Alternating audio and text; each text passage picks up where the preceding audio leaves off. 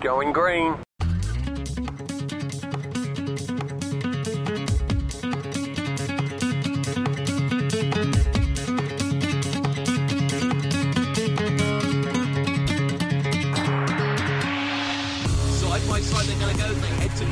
Yeah, and that's his own teammate Lewis Bibby trying to go down inside. You can see their trainers forming. Hickling runs wide. And now they're going to all try and thread the needle here. Two wide they're going to go. Maybe three trying to go to the grass. Round outside. Oh, that's brave. That's incredibly brave. And I think he might have just got it sorted. On the brace he goes. No, he's got a slide. What a trick. What a move. Oh my goodness gracious me. Lewis Bibby.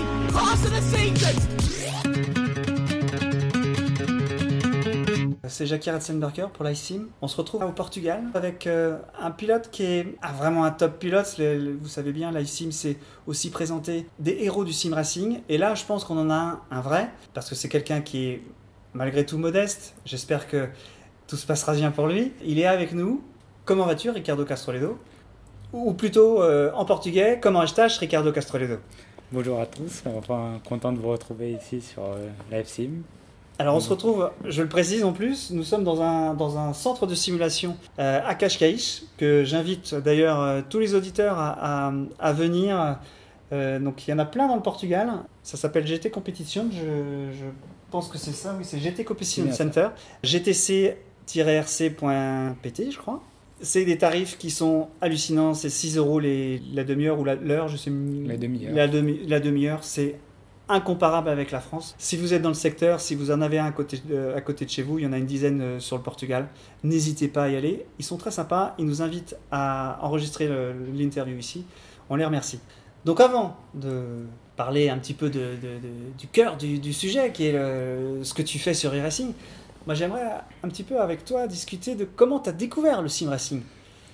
Enfin, ça dépend de la vision qu'on a, parce que en fait, j'ai euh, mon père euh, avait une PlayStation 1, Ouais. et donc du coup, euh, bon, j'aimais bien jouer quand j'étais petit. Et ensuite, pour mon anniversaire, j'avais vu un volant et j'avais demandé à, voilà, à mes parents si ça serait possible. T'avais de quel âge à ce moment-là? Je devais avoir 5-6 ans, je pense. Et- D'accord Précoce? Et du coup, bah, ils me l'ont offert pour mon anniversaire et, et avec le volant, il y avait euh, Gran Turismo 2. Donc euh, j'ai commencé par là et, et ensuite j'ai joué aux différents Gran Turismo. Donc euh, ensuite je, je suis passé sur euh, iRacing. Donc, Directement. Comment, Euh, comment se fait le, le cheminement en fait Parce que Gran Turismo c'est aussi un mode carrière qui est intéressant, tu, tu peux passer des permis, tu conduis différentes voitures et voilà. Passer de Gran Turismo à racing, il y a quand même un, un grand pas. Oui, j'ai surtout fait du Gran Turismo, mais j'ai surtout commencé à, voilà, à, à beaucoup jouer quand j'ai acheté un, un vrai volant. C'était un Driving Force GT à l'époque de chez Logitech. Ouais.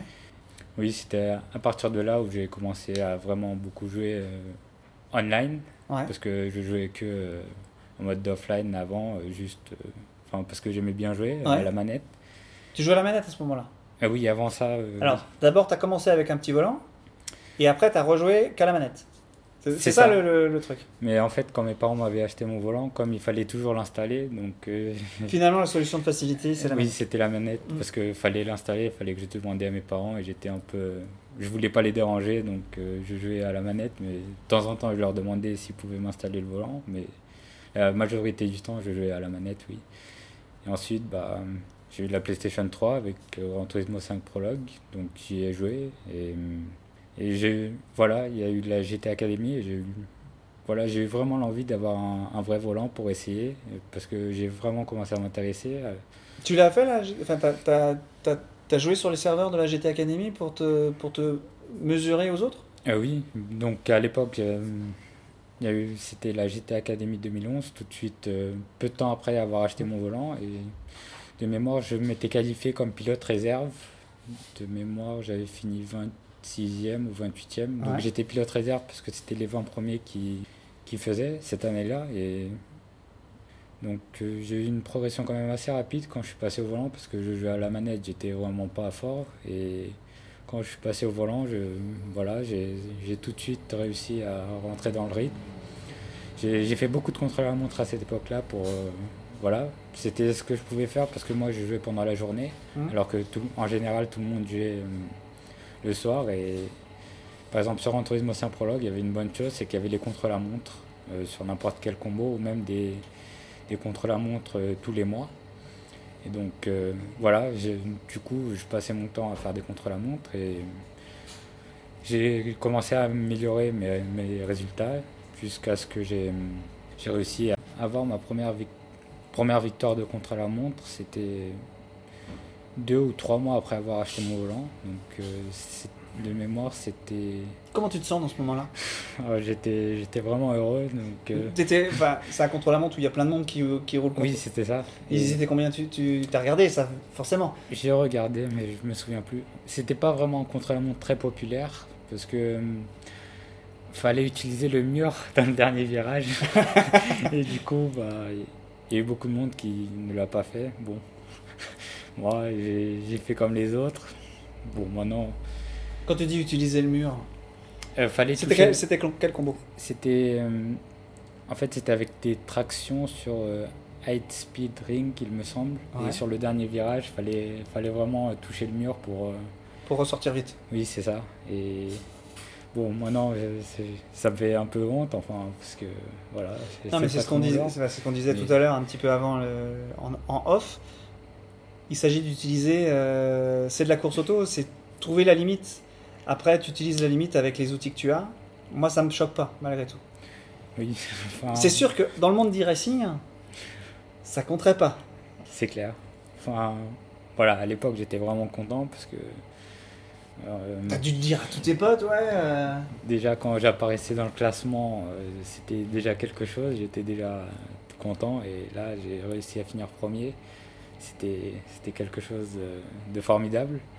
Enfin, avant ça, j'avais. Le mois d'avant, enfin le contre-la-montre d'avant, j'avais réussi à finir sixième. Là aussi, j'étais vraiment très très content. Donc euh, là, c'était la suite et j'ai réussi à, à finir premier.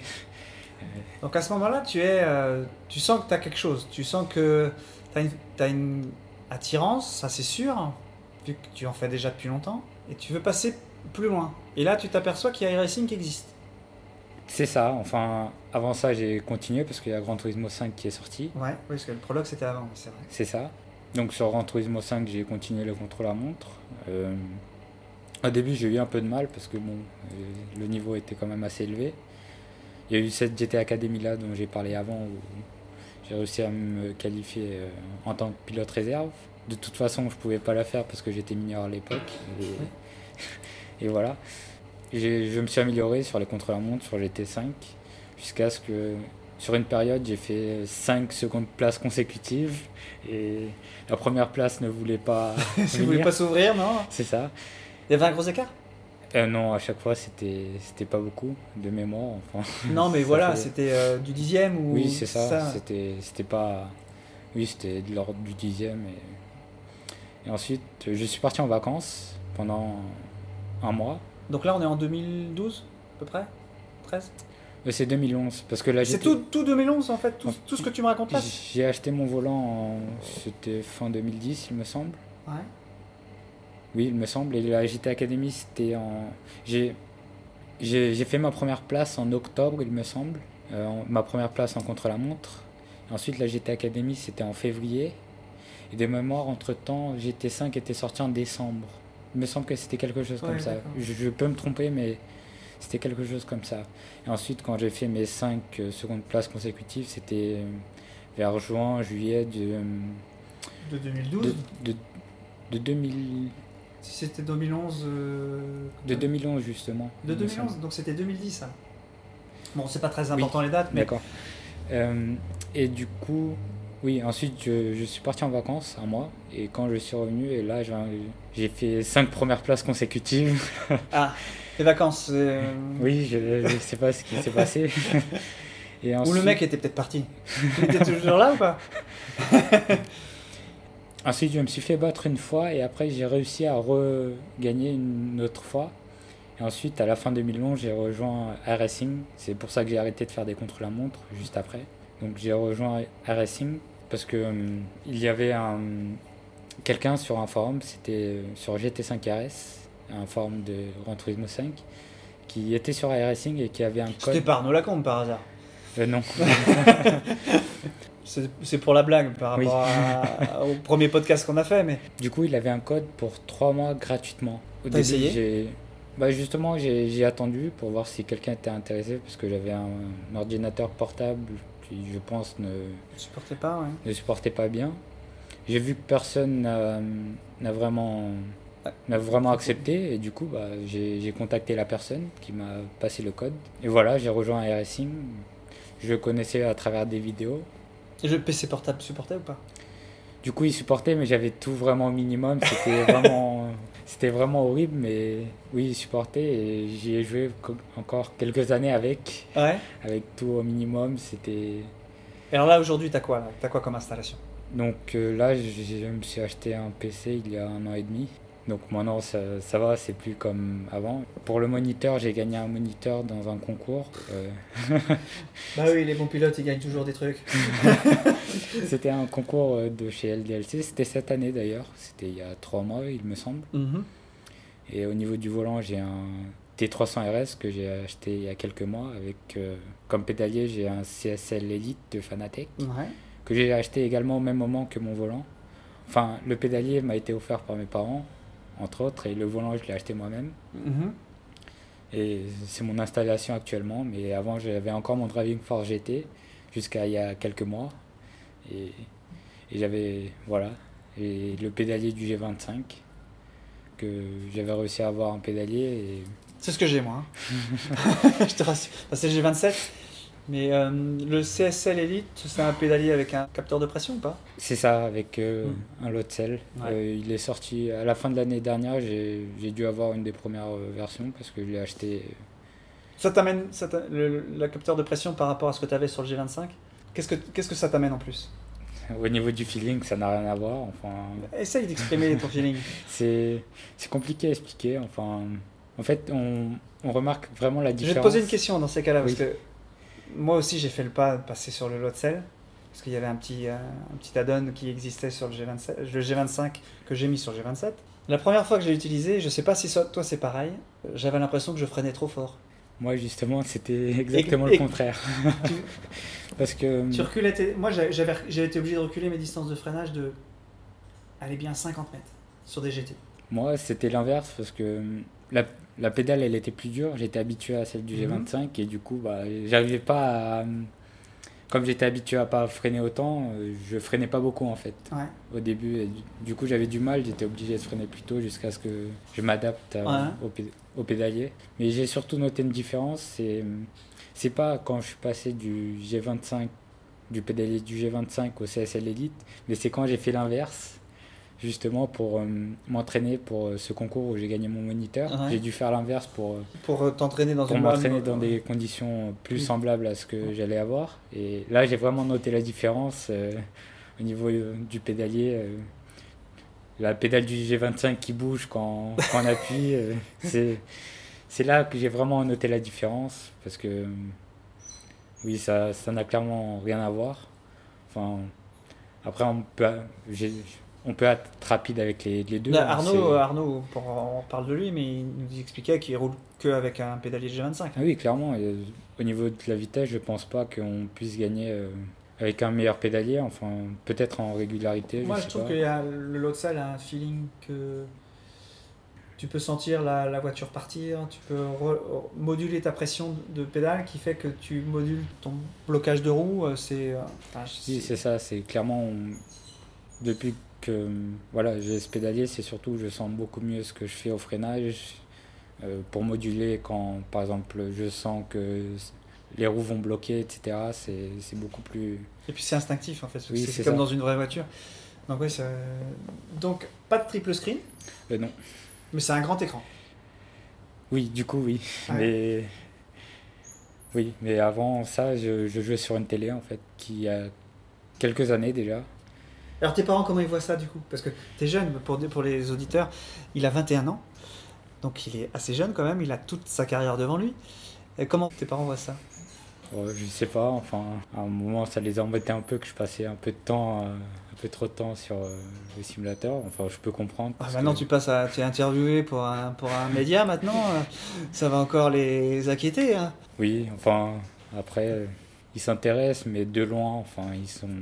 Ils se rendent pas compte, hein, mais je- je- j'espère qu'ils écouteront le podcast, mais c'est un des meilleurs pilotes euh, français euh, sur iRacing. Enfin, c'est la chance que j'ai d'être assis à côté de lui.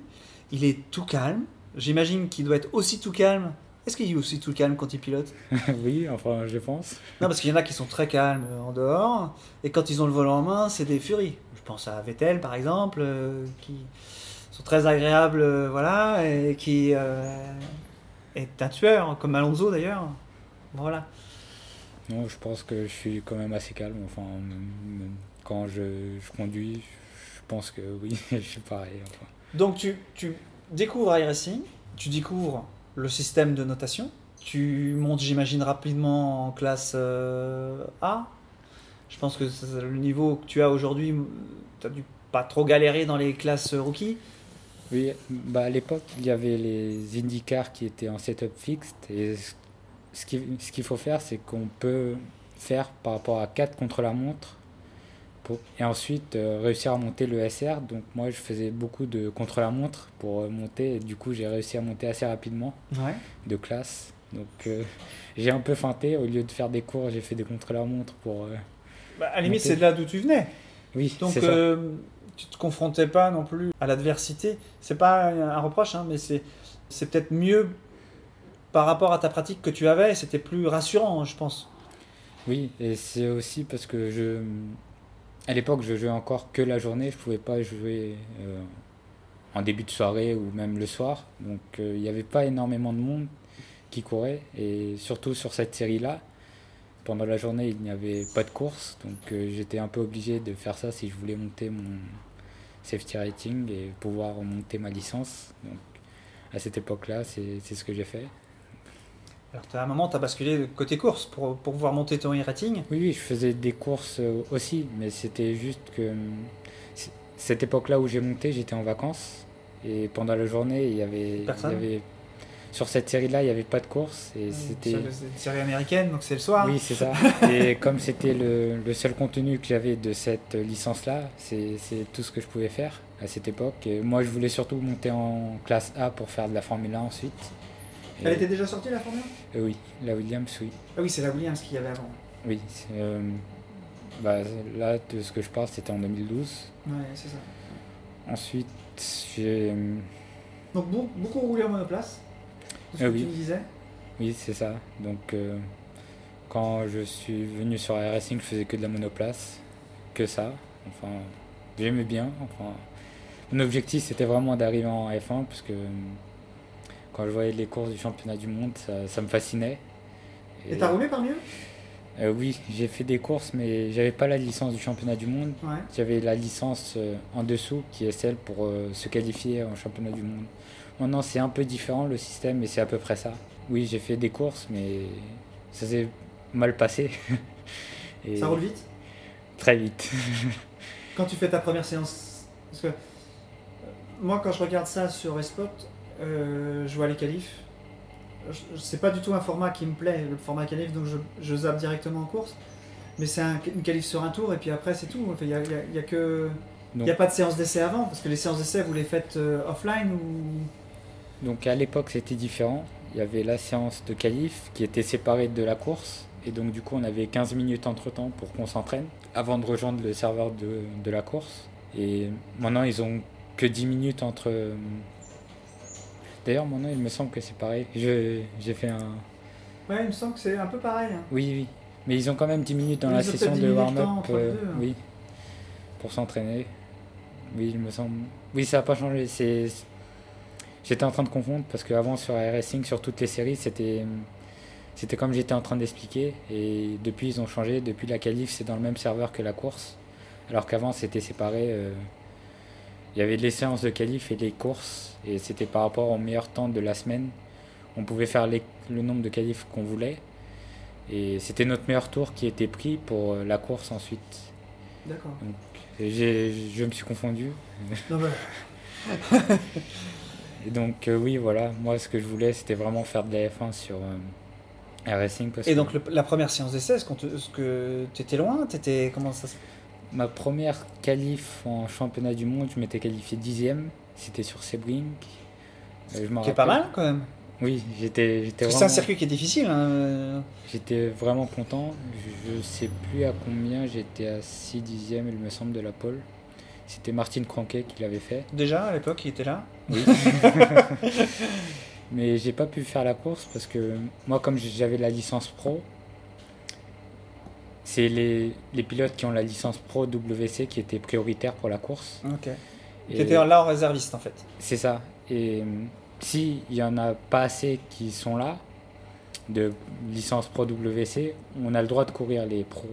Mais si, euh, si voilà, la grille est remplie de pro WC, on ne peut pas courir.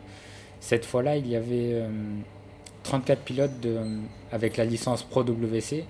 Donc il y a eu un seul pilote pro qui a pu faire la course. Mhm. Et, et j'étais à deux dixièmes de lui, c'était Antoine Higelin. Antoine Higelin, comme ils disent euh, sur Espot. c'est bien lui. Et lui, il avait pu faire la, faire la course et moi, j'ai pas pu. De mémoire, il s'était qualifié huitième et moi dixième. Oui, c'était quelque chose comme ça. Et il y avait Oli Pakala entre nous aussi. Qui... Mais lui, il avait déjà la licence. Mais... Non, il- Il était encore. euh, on tous les trois, on s'est qualifiés la même saison. La même saison euh, pour euh, la catégorie pro. Et, et voilà, donc Antoine a pu courir et moi j'ai pas pu courir. Et de mémoire, j'ai fait. Je m'étais beaucoup entraîné pour la course suivante parce que c'était sur euh, Virginia. C'est un circuit pas vraiment adapté à la Formule 1, donc j'ai pensé qu'il n'y aurait pas beaucoup de pilotes. Mhm. Et au final, c'était pareil. Il y a eu 34 pilotes euh, qui ont la licence du championnat du monde qui, Qui sont venus. Qui sont venus et un seul. euh, Et t'avais fait un bon temps là? Non, là je m'étais complètement loupé sur cette qualif là. Et, euh, et c'était Isaac Price qui avait la licence pro euh, également qui, qui a pu faire la course. Il s'était qualifié quatrième de mémoire. Alors Isaac Price, ça me dit quelque chose? Euh, Comme je te dis, moi je viens pas. Enfin, je suis, mais c'est- il, il, il roule sur euh, en pro. En, Oui, il est sur les deux championnats du monde. Il est en championnat du monde Formule 1 et, Ouais, c'est et ça. c'est le leader du championnat en blanc-pain avec les GT. Voilà, c'est ça. C'est le leader du championnat, oui. donc. Et ensuite, du coup, bah, sur Silverstone, j'avais pas eu le temps de m'entraîner, mais j'avais quand même essayé la qualif au cas où. Et je me suis dit, Silverstone, c'est un circuit euh, de Formule 1 où la Formule 1 court euh, sur le réel. Je me suis dit que, bon, il y aurait, il y aurait tous les pilotes du championnat du monde qui allaient courir. Et non. Et non. et tous les pilotes pro qui ont fait la qualif ont pu courir. Donc moi, sans entraînement, j'ai voilà, j'ai, je me suis qualifié 25e ou quelque chose comme ça. Et ensuite, j'ai eu des dégâts dès le premier tour, donc euh, bon, c'était une course à oublier. La course suivante de mémoire, c'était Spa-Francorchamps. Et je me suis qualifié 12e, il me semble. Et j'étais le seul pilote pro qui a réussi à se qualifier cette fois-ci. J'ai fait la course, mais j'étais. J'avais, j'avais trop peur au début de course et j'étais pas assez Quand, agressif. quand tu, quand tu rentres en tant que pilote réserviste, tu rentres à la place de ta qualif? Ou tu Ah oui, es, c'est ça. Ou tu es derrière les. Oui, c'est à la place de, de ta qualif. Ok. Et je, je tremblais. et- Bah, la Je- première je- fois, et puis oui, c'est pas, pas un petit circuit, c'est pas en plus. Oui, c'est ça. c'est un circuit où on peut se tromper, on peut faire pas mal d'erreurs. Et, et en plus, je savais que j'avais un très très bon rythme. Mais sauf que j'étais j'étais pas du tout agressif au premier tour. J'ai perdu 6 ou 7 places. Et sur la dernière chicane, il y a eu un accident. J'ai pas pu l'éviter. J'ai cassé mon aileron avant. Et du coup, j'ai dû rentrer. Et j'ai perdu un tour tout de suite. Mais ce que j'ai bien aimé sur cette course, c'est que hum, il y avait au moment où les leaders me, prenaient un tour, c'était Hugo Luis qui, était leader. Maintenant, il a arrêté. C'est l'un de ceux qui s'occupe du, streaming de Respot. Et j'étais entre euh, Hugo Louis et euh, Gregor Outou. Les deux, ils étaient à peu près en, en 3 secondes. Et moi, j'étais entre eux. Et sur 2-3 tours, j'ai réussi à aligner à peu près à un dixième près euh, le chrono de Hugo Louis qui était devant. Là, ça m'a vraiment marqué parce que parce que autant sur la qualif, j'ai fini à 5 dixièmes, il me semble. Autant là, réussir à faire 2-3 tours à 1-2 dixièmes de- du leader de la course, ça m'a marqué. Ensuite, j'ai pas réussi à suivre le rythme. Euh, ensuite, il y avait Gregor qui était pas loin, donc du coup, je l'ai laissé passer. Et ensuite, j'ai complètement lâché. Mais sur deux tours, deux, trois tours, réussir à être assez proche des chronos des meilleurs pilotes euh, au monde sur Air Racing, ça, ça m'a vraiment marqué. Quoi. C'était pas mal. Oui, mais je pense, hein, mais tu en parles avec, euh, Bien que, avec des lumières dans les yeux. Hein. bien que, au final, j'ai fini assez loin parce que, Bah, C'est la course. oui, c'est ça. On oublie toujours que pour être un grand pilote, il faut aussi s'être trompé, aussi avoir vécu les épreuves qui font que on a besoin, euh, enfin les épreuves qui sont nécessaires à, nous faire progresser. Moi, ça me choque pas que tu euh, aies les mains tremblantes euh, au moment de prendre le départ, ça me choque pas du tout. C'est c'est naturel, mais la course, les courses d'après, tu sais comment ça se passe, donc tu as plus les mains, moins les mains tremblantes, etc. L'enjeu, euh, tu les as, enfin, déjà vécu ces choses, donc l'enjeu est moins grand. Donc c'est naturel que que tu fasses avec, quoi. Tu, tu sais ce que c'est maintenant. Oui, c'est, ça. Et de savoir aussi dans sa tête que on peut rouler dans le rythme des meilleurs du monde.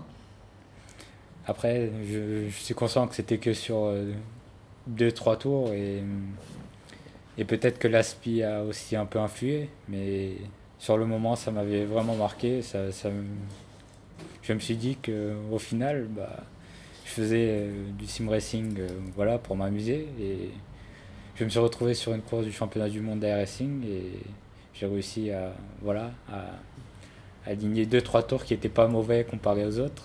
Et, Donc tu as continué comme ça. euh, Ensuite, j'ai fait deux courses du championnat du monde, mais les deux fois j'étais impliqué sur des incidents du premier tour. C'était sur euh, Indianapolis et Interlagos. Et ensuite, il y a eu la Pro Series, qui est le championnat qualificatif pour le championnat du monde. Et là, euh, donc là, j'ai- je pouvais pas m'entraîner parce que Mais tu voulais la faire. oui, donc je l'ai fait- je l'ai quand même faite euh, sans entraînement. Euh, à cause de mes, enfin grâce à mes études, euh, j'avais pas le temps, vraiment pas le temps pour m'entraîner. À part la première manche où j'étais en vacances, donc j'ai pu m'entraîner. Et ça tombe bien, la première manche c'était sur Spa. Et euh, voilà, je me suis entraîné. Je savais que j'avais un très très bon rythme de course. Et en qualif, j'ai vu que j'étais pas trop mal. Donc, comme ensuite je, Comment tu t'entraînes d'ailleurs? Parce que tu parles du rythme de course. Tu, tu travailles d'abord le rythme de course et après tu cherches la perfo? Comment tu fais? À l'époque, je, C'est peut-être un secret. hein, mais... non, en- enfin à l'époque, je- j'allais surtout sur les sessions de practice quand, parce que à l'époque les pilotes pro ils, ils venaient pour euh, pour comparer. Et on roulait surtout en rythme, rythme qualif pour comparer parce qu'on a aussi des références du championnat du monde parce qu'à l'époque euh, la météo n'était pas encore dynamique sur la racing c'était fixe donc on avait toujours la même météo. Et du coup euh, on pouvait comparer les chronos et c'est pour ça que je, on roulait tous en enfin la plupart en rythme qualif et c'est comme ça que je faisais mon setup et en général ça ça marchait assez bien en course enfin tu rajoutais de l'essence et c'était bon quoi. oui, c'est ça. Et je réajustais les hauteurs et après deux, trois petites choses. Mais en gros, c'était ça. Je me suis dit que comme c'est la seule course où je pouvais m'entraîner, il fallait que je fasse un bon résultat. J'espérais un top 5, mais je pense que dans ma tête, je pense que si j'aurais fait un top 10, ça aurait été vraiment bien. Et t'as fait quel résultat je vais l'expliquer. Donc, euh, sur les sessions, sur- la page des, des records de, de la saison, j'ai vu que j'étais troisième par rapport aux Ah tous, ouais, les donc là chronos, t'étais en top 3 là déjà tous les chronos qui étaient faits en practice, mais je savais que les meilleurs ne, T'avais pas encore euh, roulé. n'avaient- ne roulaient pas en practice, ils se cachaient. Donc, je savais pas trop. Je pensais que oui, un top 5, si je faisais une bonne qualif, ça pouvait le faire. Et ensuite, bah, la qualif, je fais un premier tour. J'étais vraiment pas content du tour. Mais au final, c'était un chrono qui aurait pu me qualifier 6 ou 7e. Voilà. Et euh, ensuite, le deuxième tour, j'arrive à aligner, un très bon chrono. C'était pas mon meilleur chrono, mais c'était un dixième de mon meilleur chrono en practice. Et comme euh, on était beaucoup, on était 50 pour se qualifier, mais que 35 couraient, il me semble. C'était comme en championnat du monde. J'étais, comme mon air rating était trop faible, j'étais dans le deuxième split de qualif. Mhm. Et donc moi dans mon second split de qualif, j'avais mis 4 dixièmes au second, mais je savais que tout le niveau était dans l'autre split. Donc j'ai rejoint un spectateur le premier split pour voir. Et à ma surprise, bah, j'avais, j'avais la pole quoi. Par rapport. j'avais la pole. Donc tu avais fait ton bon résultat? Sur la course, c'était pas trop ça. Parce que hum, voilà, j'étais plus confiant sur mon rythme course que qualif. Euh, j'avais battu euh, Giacola, euh, Alexis Giacola qui est chez la Redline actuellement, et Oli Pakala qui était second et, et troisième sur la grille. Donc sur les départs, j'ai fait un départ assez bon par rapport à au hardware que j'ai, parce que les autres, ils avaient un pédalier d'embrayage, et moi, j'avais mon Driving for GT euh, stock, et j'avais encore le pédalier du TFGT, donc j'avais pas de pédalier d'embrayage. Et donc, ce que je faisais, c'est que je tournais le volant pour quand je démarrais, euh, les roues arrière commençaient à patiner, et comme ça, je pouvais doser l'accélérateur pour euh, démarrer. En tournant les roues avant? Juste un tout petit peu sur le départ, comme ça, je provoquais le, patinage parce que sur iRacing, il y a, pour les personnes qui n'ont pas d'embrayage, il y a un embrayage automatique. Et quand il s'active, euh, la voiture démarre vraiment très lentement. Et c'était la seule façon que j'avais pour éviter que. donc tu fais cirer un peu les pneus et comme ça, ça. C'est juste au démarrage. Ensuite, je, gérais l'accélérateur. Euh, j'avais fait un assez bon départ, mais Alexis avait fait aussi un bon départ. J'avais réussi à garder la tête sur le, sur le raidillon. Et ensuite, euh, à l'aspi, Alexis se met sur l'extérieur. On est à deux de front et après, on a touché. Malheureusement, j'ai eu des dégâts sur mon aileron avant. Malheureusement. Et c'était. C'était vraiment dommage parce qu'ensuite, en, en, regardant le rythme de course du vainqueur, qui était Alexis aussi j'avais complètement le rythme pour gagner. Et c'était vraiment dommage. J'ai continué avec l'aileron parce que au final, je perdais une seconde par tour, mais j'ai vu qu'en continuant, j'allais perdre moins de temps qu'en m'arrêtant une fois et ensuite une seconde fois. Au final, j'ai fini la course 12e. Euh, Ce jour-là, j'étais vraiment content pour la pole parce que j'ai jamais cru, parce que Oli Pakala et Alexis aussi Jacola, même s'ils n'étaient pas en championnat du monde, à l'époque, c'était déjà des monstres. il n'y avait pas seulement eux, il y avait Rocco Barone. Maintenant, il n'est plus en championnat du monde, mais c'était un monstre aussi. Et beaucoup de pilotes qui sont actuellement au championnat du monde se sont qualifiés cette saison-là, dont Isaac Price, Antoine Higelin, euh, des pilotes comme ça. Donc il y avait un gros niveau et pour moi c'est quelque chose qui m'a marqué, même si la course a été très, très décevante parce que je savais à ce moment-là que j'allais pas réussir à me qualifier en championnat du monde parce que j'allais pas avoir le temps de m'entraîner et vu le niveau c'est donc tu fais une pause c'est ça que ça que le bah ensuite euh, j'avais les études, hein. donc euh, je pouvais pas m'entraîner en fait j'avais cours le samedi matin, je rentrais chez moi, j'avais 30 minutes avant la qualif. Donc je devais faire le setup en 30 minutes et. oui, c'est ça. À ce niveau-là, c'était clairement pas possible. En finissant 12e, ça allait être trop compliqué de me qualifier. Fallait vraiment que j'ai beaucoup de chance euh, sur les courses. Du coup, tu t'es quand même fait remarquer, j'imagine. Comment tu. Parce que là maintenant, tu roules chez Radical. Oui. Comment ça se passe qu'on est recruté par une grosse équipe comme ça? Ben En fait, euh, moi c'est assez particulier parce que à la suite de cette euh, Pro Series, j'ai continué à rouler un petit peu. Ensuite, j'ai fait une pause et quand je suis revenu, tout de suite après, j'ai fait des, des, bons résultats. À l'époque, il y avait euh, la Formula Renault qui était streamée le vendredi et le dimanche sur Racepot. Et du coup, quand, quand j'ai rejoint, comme c'était ce qui est, voilà, ce qui était diffusé, je pensais que c'était où il y avait le niveau. Et quand je suis revenu, c'est tout de suite ce que j'ai voulu rouler. Je savais qu'il y avait le niveau qui était là. Toi, ce qui t'intéresse, c'est l'adversité, en fait. C'est de rouler contre les autres. Oui, par exemple. Parce que... Te comparer, en fait. C'est ça, Qui, est, qui, est, sympa. Exactement. Et du coup, je suis revenu. Sur Suzuka, j'avais fait le, second chrono en qualif, mais après, euh, je me suis craché tout seul. J'ai trop pris une bordure et ensuite euh, j'ai tapé dans le mur. Et la, semaine suivante, parce que c'était vraiment quand j'étais revenu sur Suzuka, et la semaine suivante sur Brandzach, sur la course du vendredi, c'était celle où il y a eu le plus de niveau euh, comparativement à celle de dimanche. Je m'étais qualifié second aussi. C'était Frick Scotthorst qui avait fait le, le meilleur chrono. il est maintenant chez, chez, la Team Redline. Mhm. Il a fini second de la dernière course du championnat du monde. Il avait fait la pole, mais il avait fait un tête à queue au second tour. Par rapport aux courses. Euh, qu'on a fait pendant, pendant la semaine, euh, j'étais à peu près un dixième plus lent que lui au tour et je savais qu'il fallait vraiment pas que je me loupe un tour pour, euh, pour réussir à le suivre. Et là, il a fait l'erreur, il a fait un tête à queue, il a perdu beaucoup de place et du coup, je me suis retrouvé leader et j'ai géré jusqu'à la fin de la course et j'ai gagné cette course-là, euh, à peu près une semaine et demie euh, après être revenu. Et ensuite, le dimanche, je l'ai gagné aussi. J'ai fait la pole et j'ai gagné. En fait, au moment où j'ai fait la Pro Series, j'étais sur une petite équipe, dans une petite équipe. Et, et au moment où j'étais inactif, euh, tous les pilotes sont devenus inactifs. Et un ancien pilote de cette équipe-là, qui est euh, passé chez les Radicals, m'a contacté après avoir fait euh, ces résultats-là euh, sur Brandzat en Formula Renault. Il m'a contacté, il m'a dit que, que je méritais d'être dans une, dans une bonne équipe et qu'il allait parler avec. Le manager. voilà, c'est ça. Et une semaine après, j'étais sur, sur une session de practice. Et un, des- un de leurs pilotes euh, est venu me parler pour voir si j'étais intéressé en les rejoindre. Et ça s'est fait comme ça. Et au final, j'ai fait la phase de test. J'ai rejoint l'équipe. Comment ça se passe une phase de test pour un recrutement comme ça?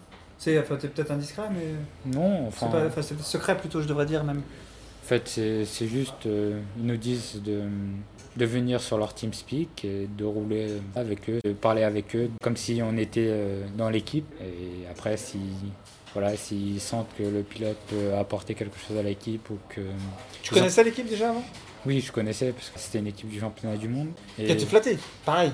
Oui, clairement, été flatté. J'ai rejoint l'équipe parce que euh, un ancien coéquipier leur a parlé de moi. C'est Ouais, pas intérêt. C'est, c'est- ça, c'est- Il y a plein de choses qui, qui peuvent arriver. C'est toujours de- les opportunités qu'ils font.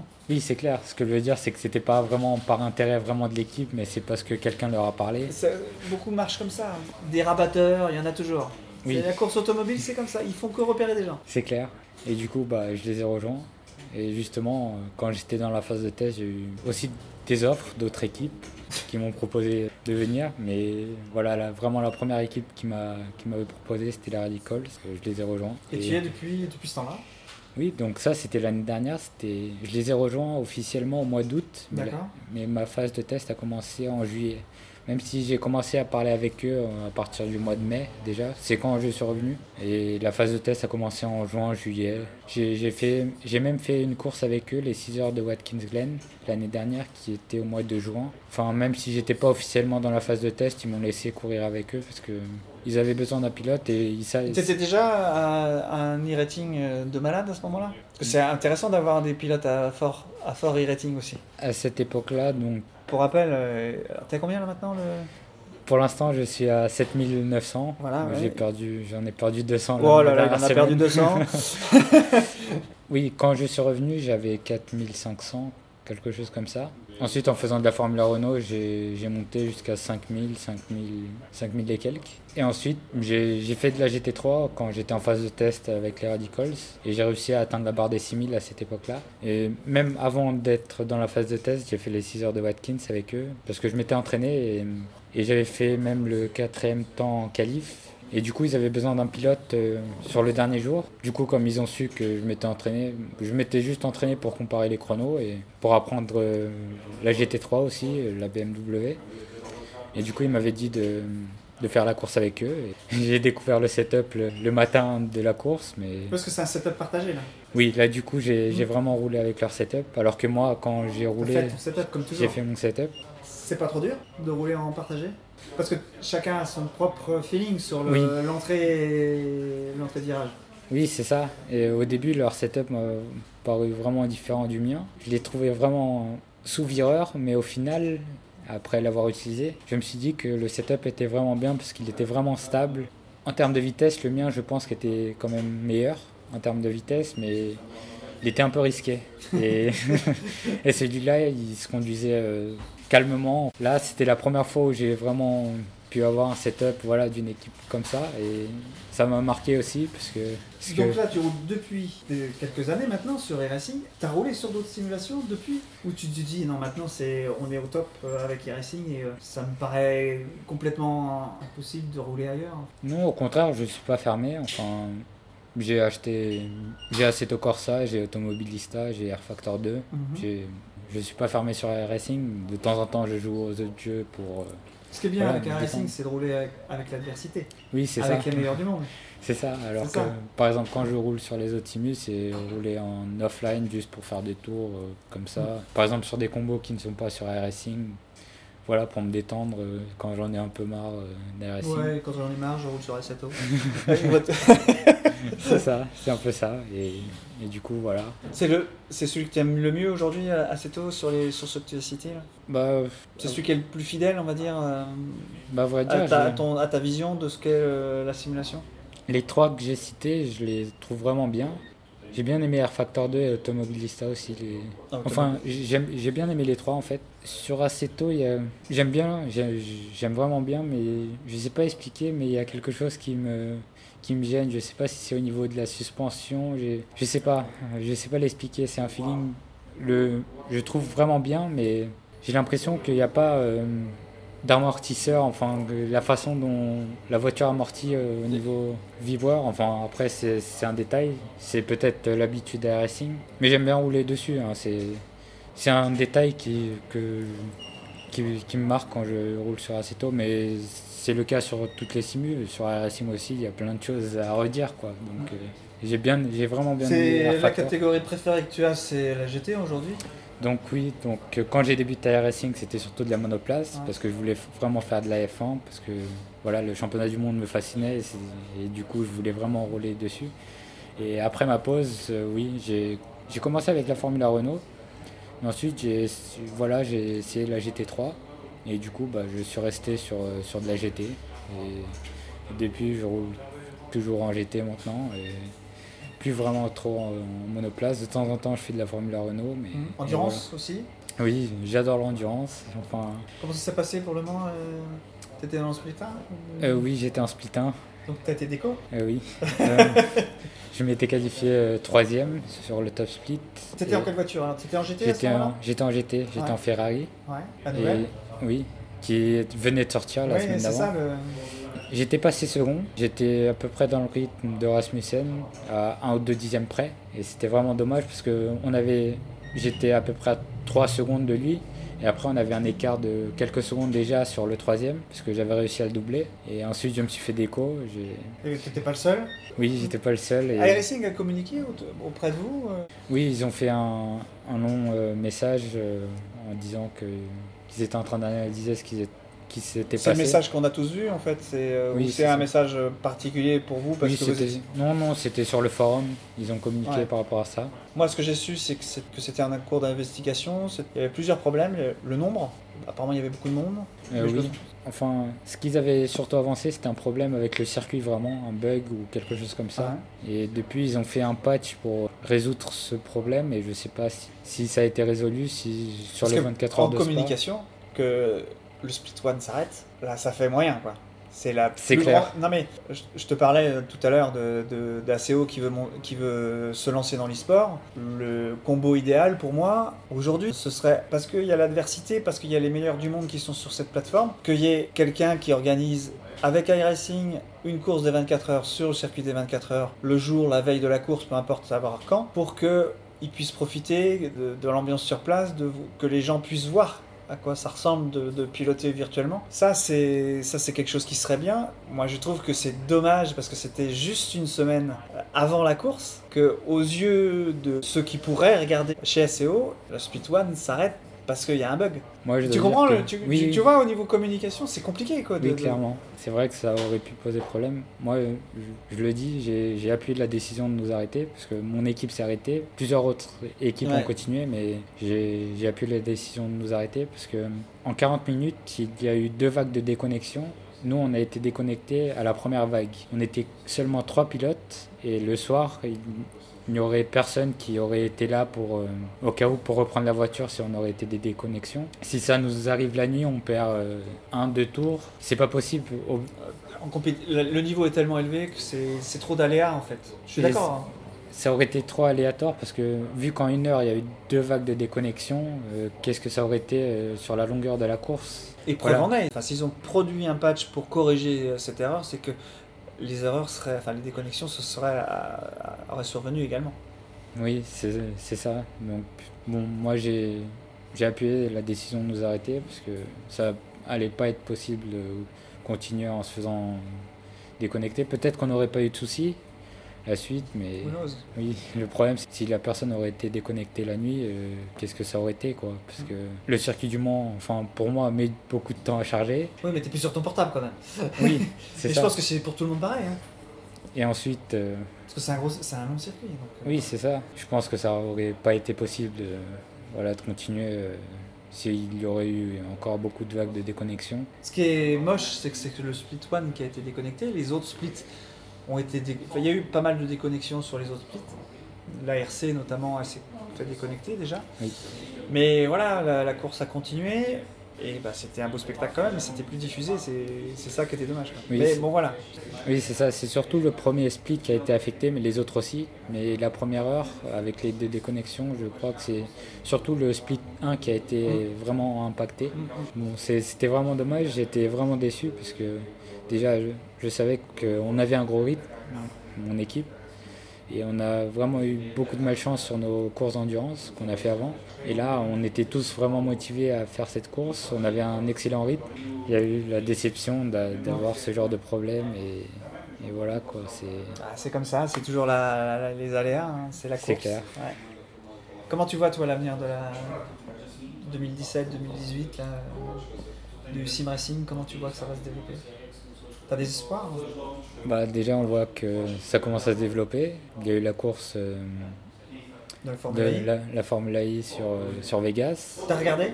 Oui, j'ai regardé. T'as vu des choses qui t'ont plu? Et oui, bah, déjà que. et t'as vu des choses qui t'ont déplu Oui, Plus, visiblement. bah, déjà, c'est intéressant que. Voilà, des.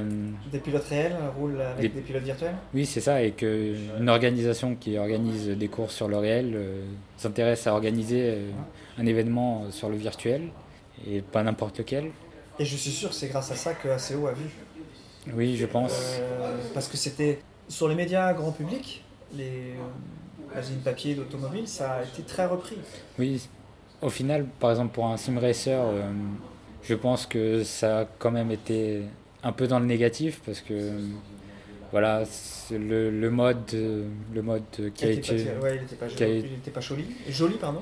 Oui, pas joli. Et de ce que j'ai compris aussi, parce que je ne l'ai pas essayé, mais aussi la conduite, c'était vraiment euh, pas exceptionnel non plus, de ce que j'ai compris. Voilà, et au niveau de l'organisation, ça, ça aurait pu être mieux fait. Mais au niveau de la visibilité pour, pour des personnes externes, je pense que.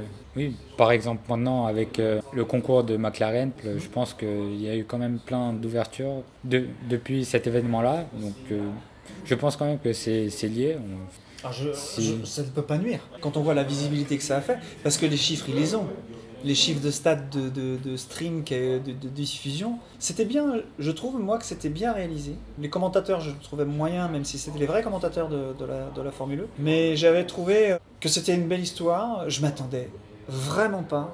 Alors, je sais pas ton avis, mais qu'un pilote réel joue la victoire face à des pilotes virtuels. Oui, clairement. Félix Ro- Rosenquist, moi je le connaissais peu. C'est vrai que maintenant, quand je regarde des courses de Formule 1, je regarde systématiquement le résultat qu'il fait. Parce que ce gars-là, je sais pas s'il roule déjà en virtuel, mais il a l'air de pas être un manche. Bah, je sais qu'il roulait beaucoup euh, de mémoire sur Air Factor. Ouais. Et d'ailleurs, je pense qu'il est dans une équipe euh, de sim racing. Enfin, même si voilà, il court jamais ça, avec ça eux. participe à leur Oui, entraînement, je pense, de toute façon.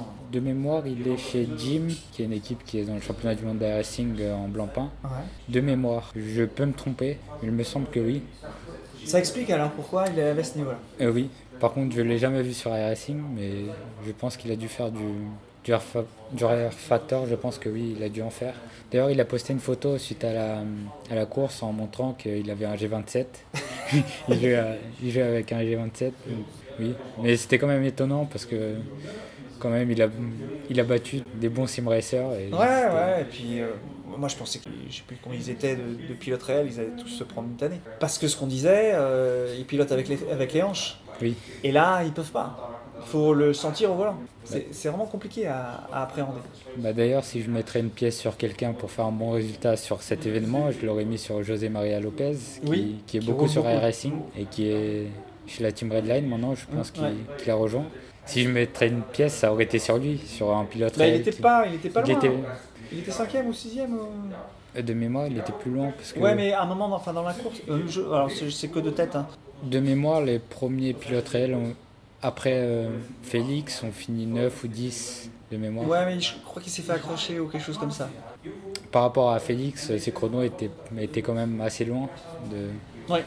Bon, ça m'a étonné que, vu qu'il fait beaucoup d'air racing, et d'ailleurs il a fait les 24 heures de spa la semaine dernière sur air racing Ah ouais. avec euh, la team Redline.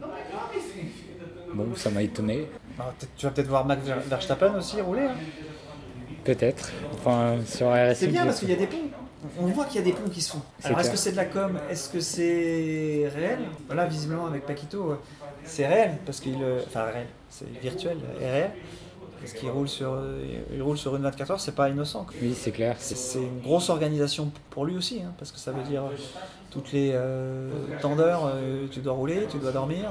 C'est bien pour son entraînement à lui aussi, hein, Ah oui, clairement. enfin, parce qu'il a été rétrogradé dans, au Mans, dans, les, dans la deuxième équipe. C'était chez Toyota, lui, qu'il était. oui, il est chez Toyota. Il a été dans la deuxième équipe.